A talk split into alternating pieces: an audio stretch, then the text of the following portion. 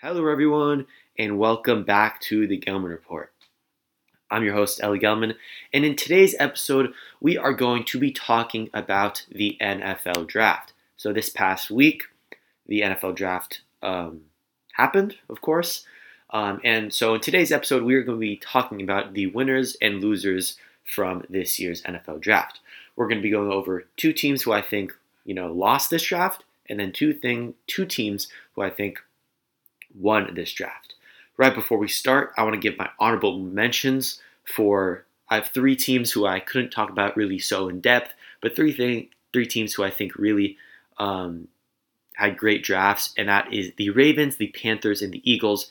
They all drafted, you know, exactly what they needed. The Ravens got two great wide receivers, um, you know, in Rashad Bateman and in Wallace. Then the Panthers, they got you know Jaycee Horn and Terrace Marshall, and the Eagles got exactly what they needed in DeVonta Smith for a star wide receiver for Jalen Hurts. So big props to the general managers of the Ravens, Panthers, and Eagles.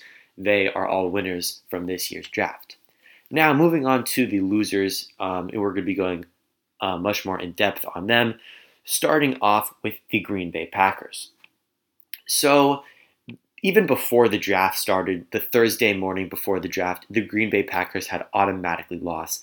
When the news came out, um, you know, Adam Schefter tweeted that Aaron Rodgers, the their star, you know, quarterback, Pro Bowl, Super Bowl champion, MVP, um, announced that he is wants out of uh, Carol that not Carolina that he wants out of Green Bay. So of course, to start off, even before the draft, that is a major, major loss um, you know, that is just, you know, heart crumbling, I guess you could say, if you're a fan, and especially if you're part, uh, you know, of that franchise.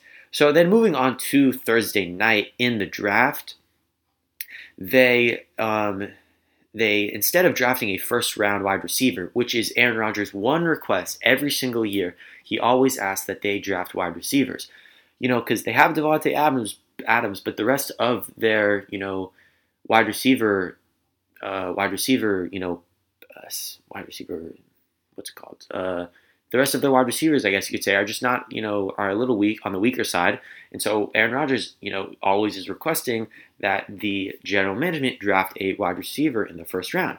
But instead of listening to what their star quarterback has to say, they draft a cornerback in Eric Stokes out of Georgia.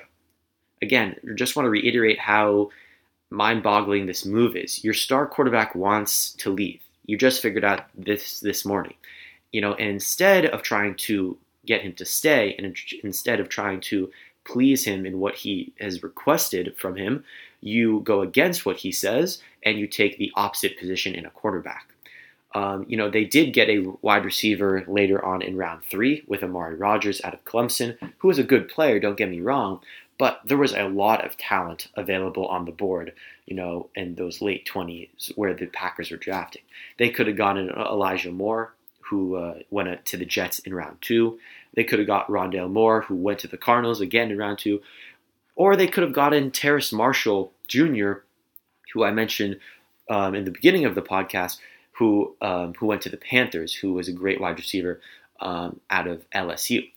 Any of those guys would have been better than Amari Rodgers.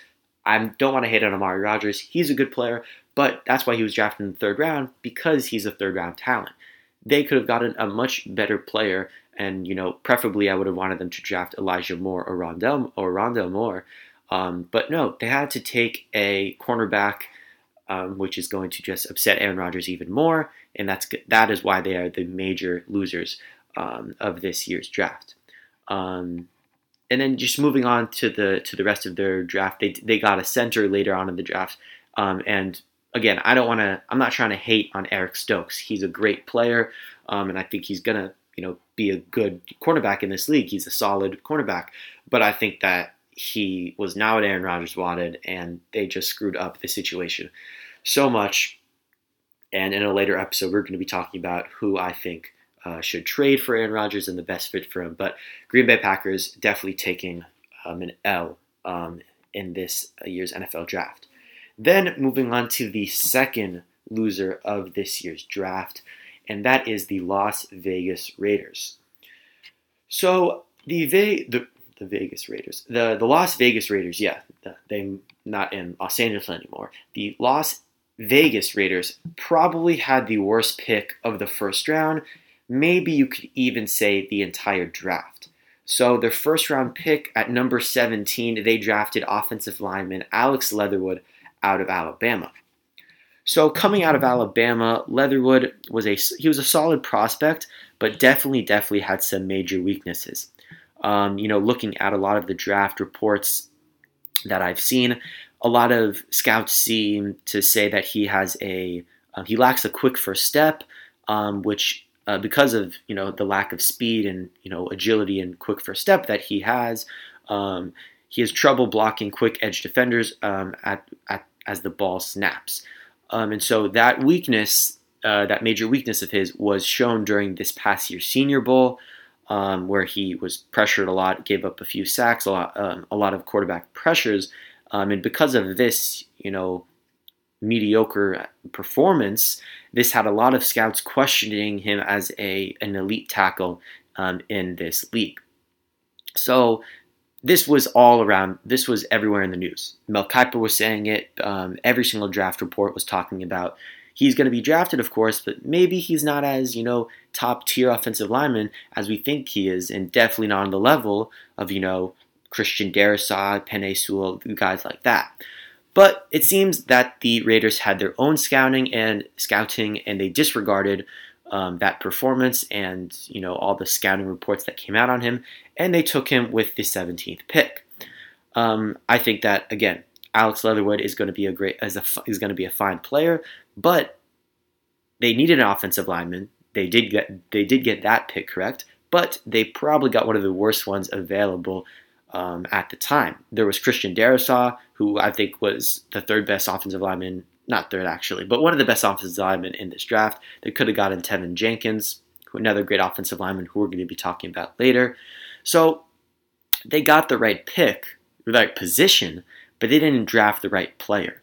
Um, and I think that is an issue, especially if you are going to try to compete, and especially in the AFC West with all those great interior, um, all those great defensive linemen you're going to have to have a great offensive line, and I don't know if Alex Leatherwood is going to be able to do that.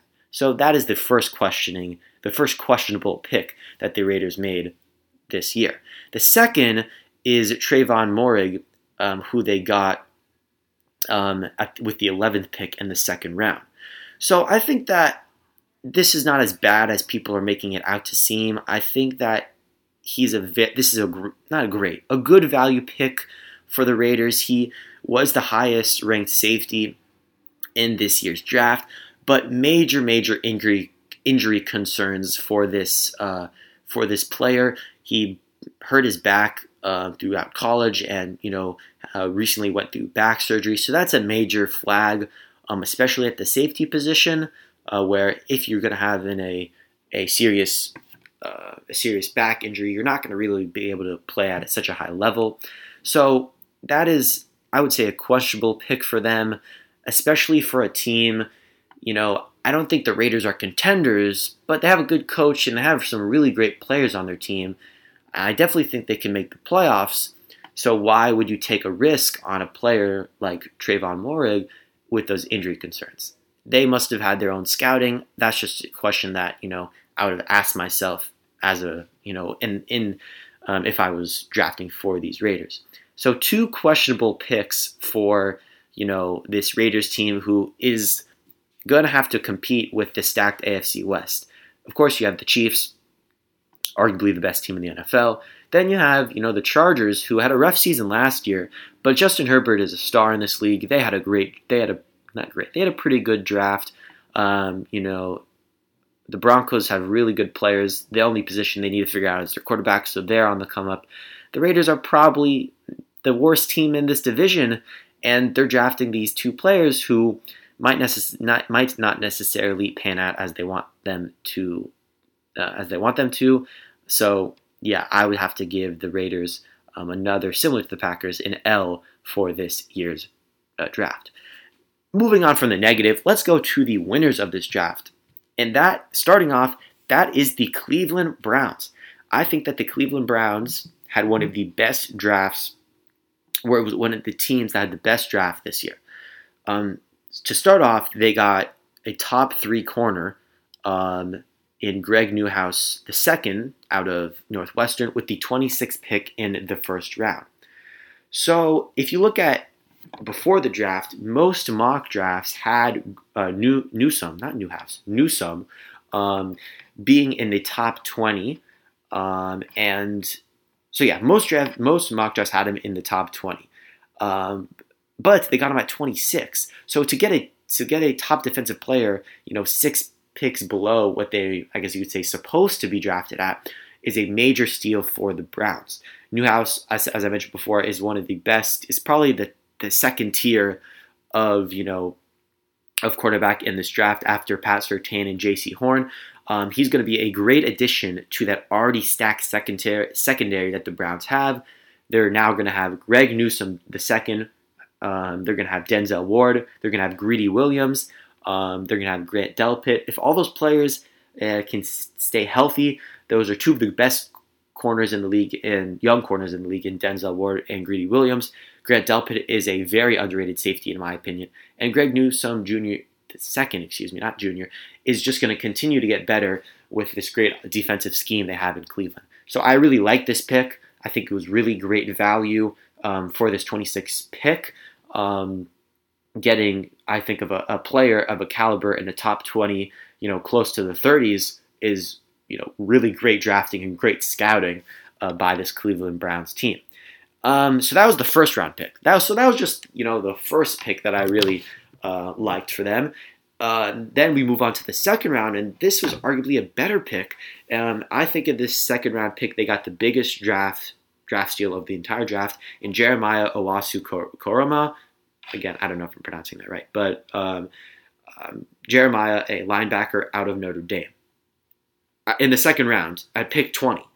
Jeremiah was the second best linebacker in this draft, only behind Micah Parsons, who might have been the best defensive player in the draft. So they got a top, top tier defensive player in this draft who is pre- easily projected as a first rounder and in some mock drafts as a, a top 15 to 20 pick. They got him in the second round, and not early in the second round, they got him with the 20th pick in the second round, almost the third round. That is just again, you talk about amazing value. That's exactly what you want to do in this draft. That is phenomenal value. Jeremiah the, is a quick, uh, versatile linebacker who in college played great coverage, you know, zone and man.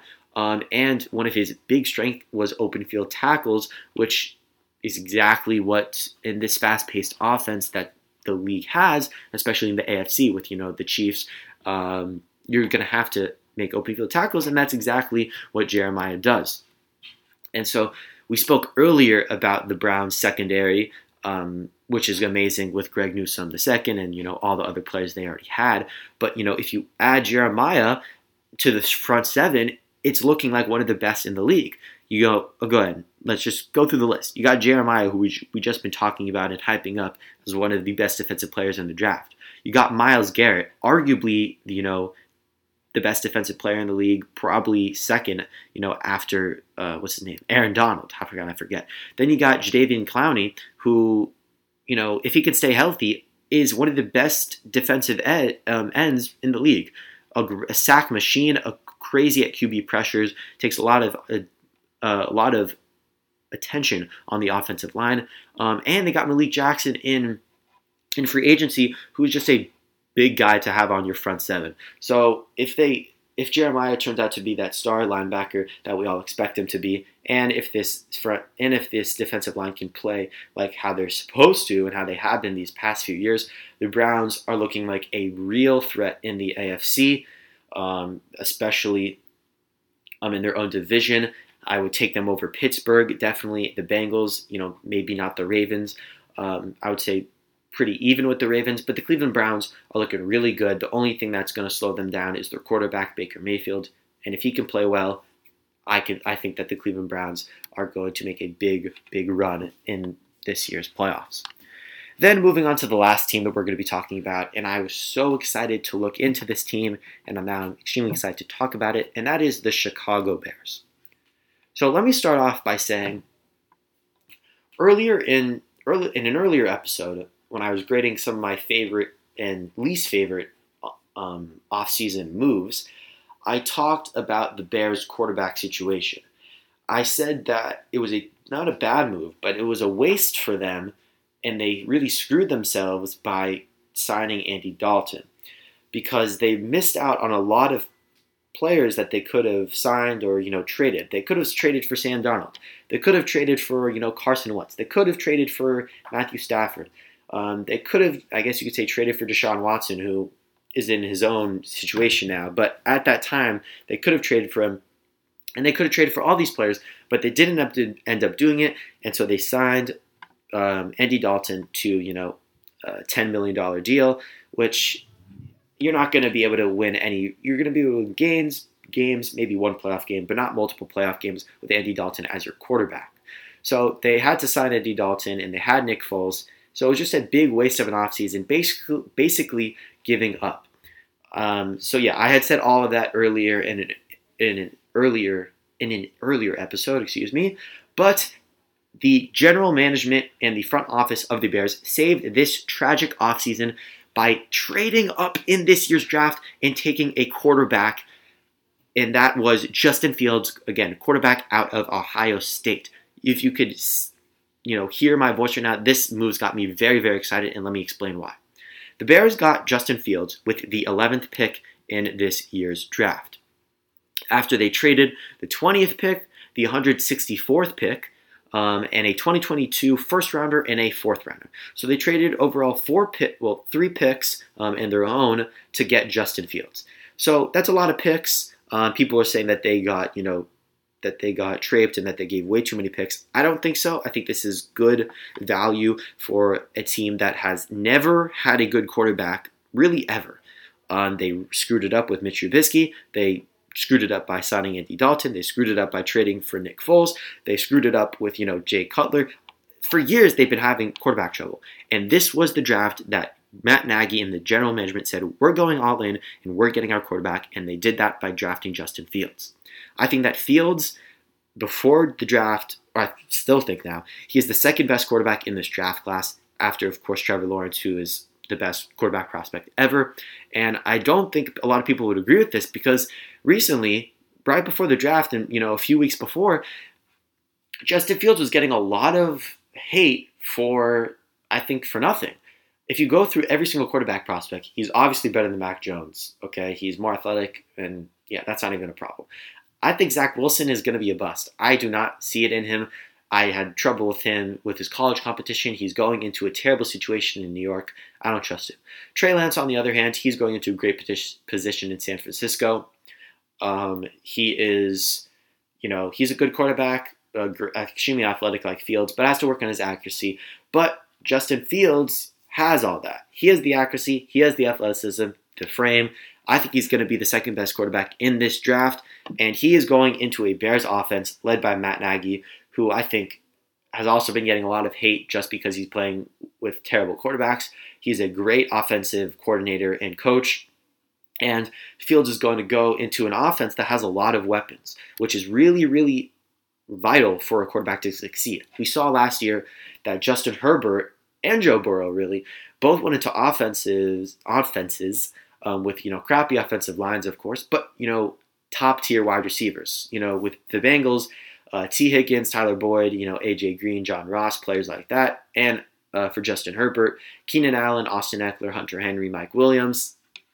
And I think that Fields is going into a similar position. Of course, you're going to have Allen Robinson, who is one of the best wide receivers in the league. Darnell Mooney, who showed flashes last year of being a great wide receiver. Tarik Cohen, who's coming healthy, uh, who's going to be healthy this year off an ACL tear. David Montgomery, who really started to play well last year. Uh, Jimmy Graham and you know Anthony Miller are also good you know supporting pieces. So a lot of offensive weapons on that um, offense um, that's going to help Fields out.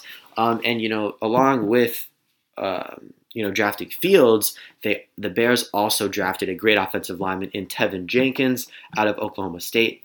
One of the best offensive linemen in this year's draft is going to really help Fields get comfortable in the pocket and anchor uh, and is going to be an anchor for that offensive line, which was uh, below average last year.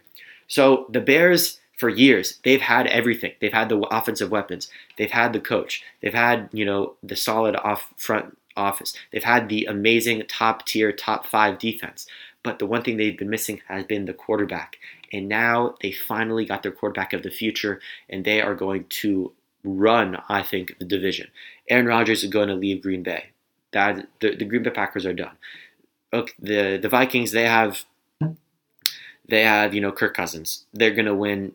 You're not going to be able to win more than ten games with Kirk Cousins, so they're out of the equation. And the Lions are out of the equation because they have Jared Goff. So um, there, I think that this is the division. This is the Bears' division to win. They have to start Fields, maybe not right away, but they're going to have to uh, towards the you know at one point in the season.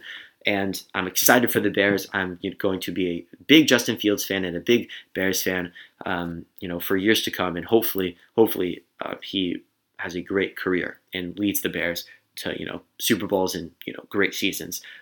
Uh, and yeah, so that is the end of the episode. Thank you guys so much for listening. Make sure to follow me on Spotify, Apple Podcast, um, Twitter, and Instagram, and make sure to subscribe to the YouTube channel. It helps. Doing all that really helps us grow, and that would just be amazing. Um, and yeah, so thank you guys so much for listening, and goodbye.